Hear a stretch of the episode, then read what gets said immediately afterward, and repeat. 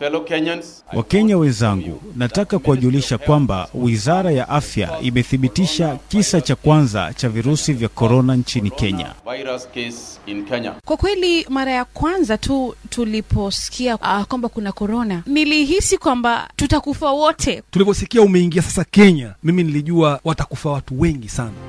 Ni fikra za baadhi ya wakazi hapa Mombasa pindi tu Wizara ya Afya humu nchini ilipotangaza kuthibitishwa kwa kisa cha kwanza cha virusi vya korona mnamo tarehe 13 mwezi wa Machi mwaka huu.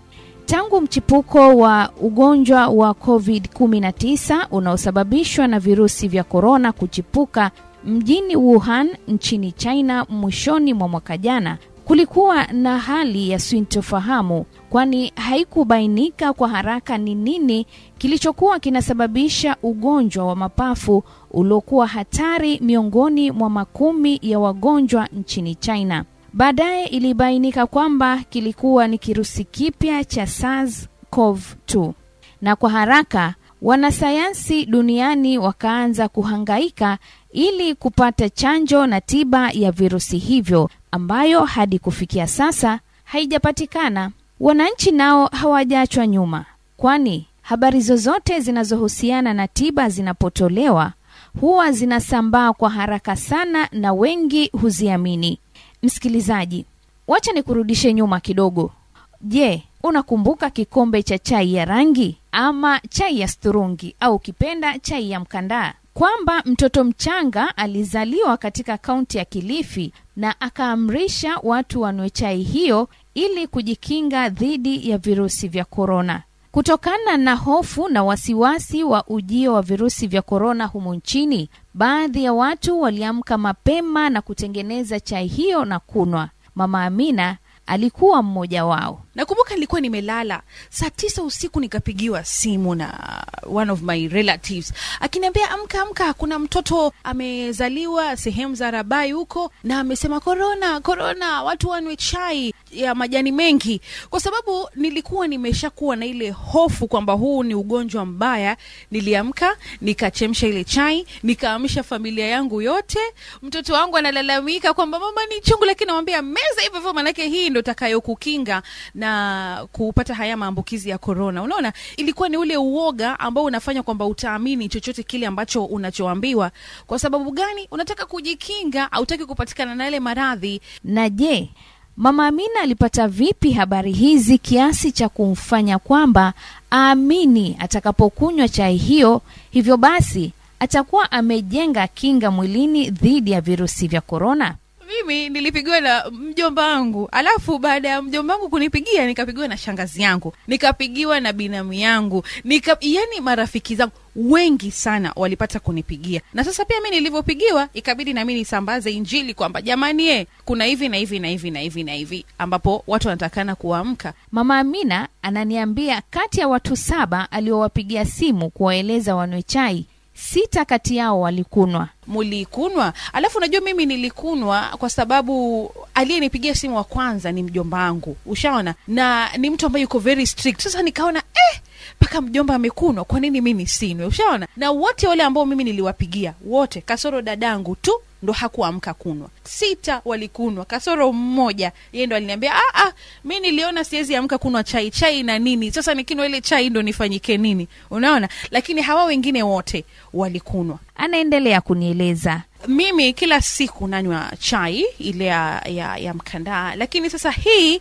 ilikuwa ni dose, hii ilikuwa ni dawa na si yale majani ya kawaida ambayo tumezoea kuweka. Unaambiwa ongezea, zidisha, yani mpaka iwe kali, ile kali kabisa. Sasa si ile ya kawaida, na tusiweke sukari, maanake ukiweka sukari umeharibu dawa. Msikilizaji, baada ya wimbi hilo la chai rangi kuisha, likaja wimbi jengine la mchanganyiko maalum wa malimau na tangawizi, kwa kimombo concoction, mchanganyiko ambao wengi ambao wanakutwa na virusi vya korona wanasifia kuwa mchanganyiko huo unawasaidia pakubwa kupigana na virusi hivyo, hatua ambayo ilisababisha watu kutengeneza mchanganyiko huo na kunwa hata kwa wale ambao hawakuwa na virusi vya korona.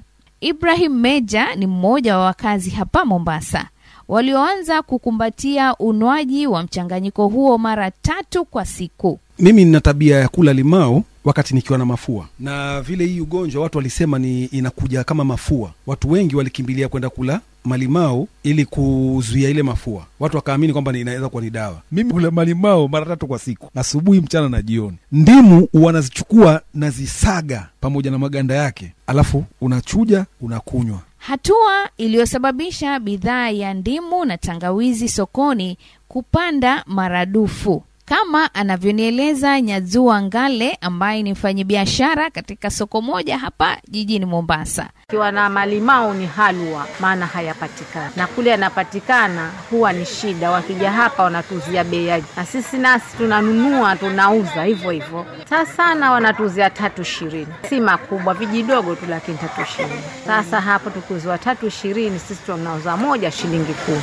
Anasema janga la virusi vya korona limesababisha bidhaa ambazo zilikuwa hazinunuliwi kwa wingi kupata wateja wengi kwa sasa. Pa malimao yanaenda sana soko mzima, na baada ya hapo wakishachukua wao, kwa vile tunajua sasa hivi watu wanapenda malimao, ni sababu wanasema ni sababu ya kwamba watu wanachukua malimao, wanatengeneza maji ya kunywa, wanachanganya na mdalasini, wanachanganya na tangawizi kusudi wanywe, waseme eti wanapoa ile korona, ni kinga yani.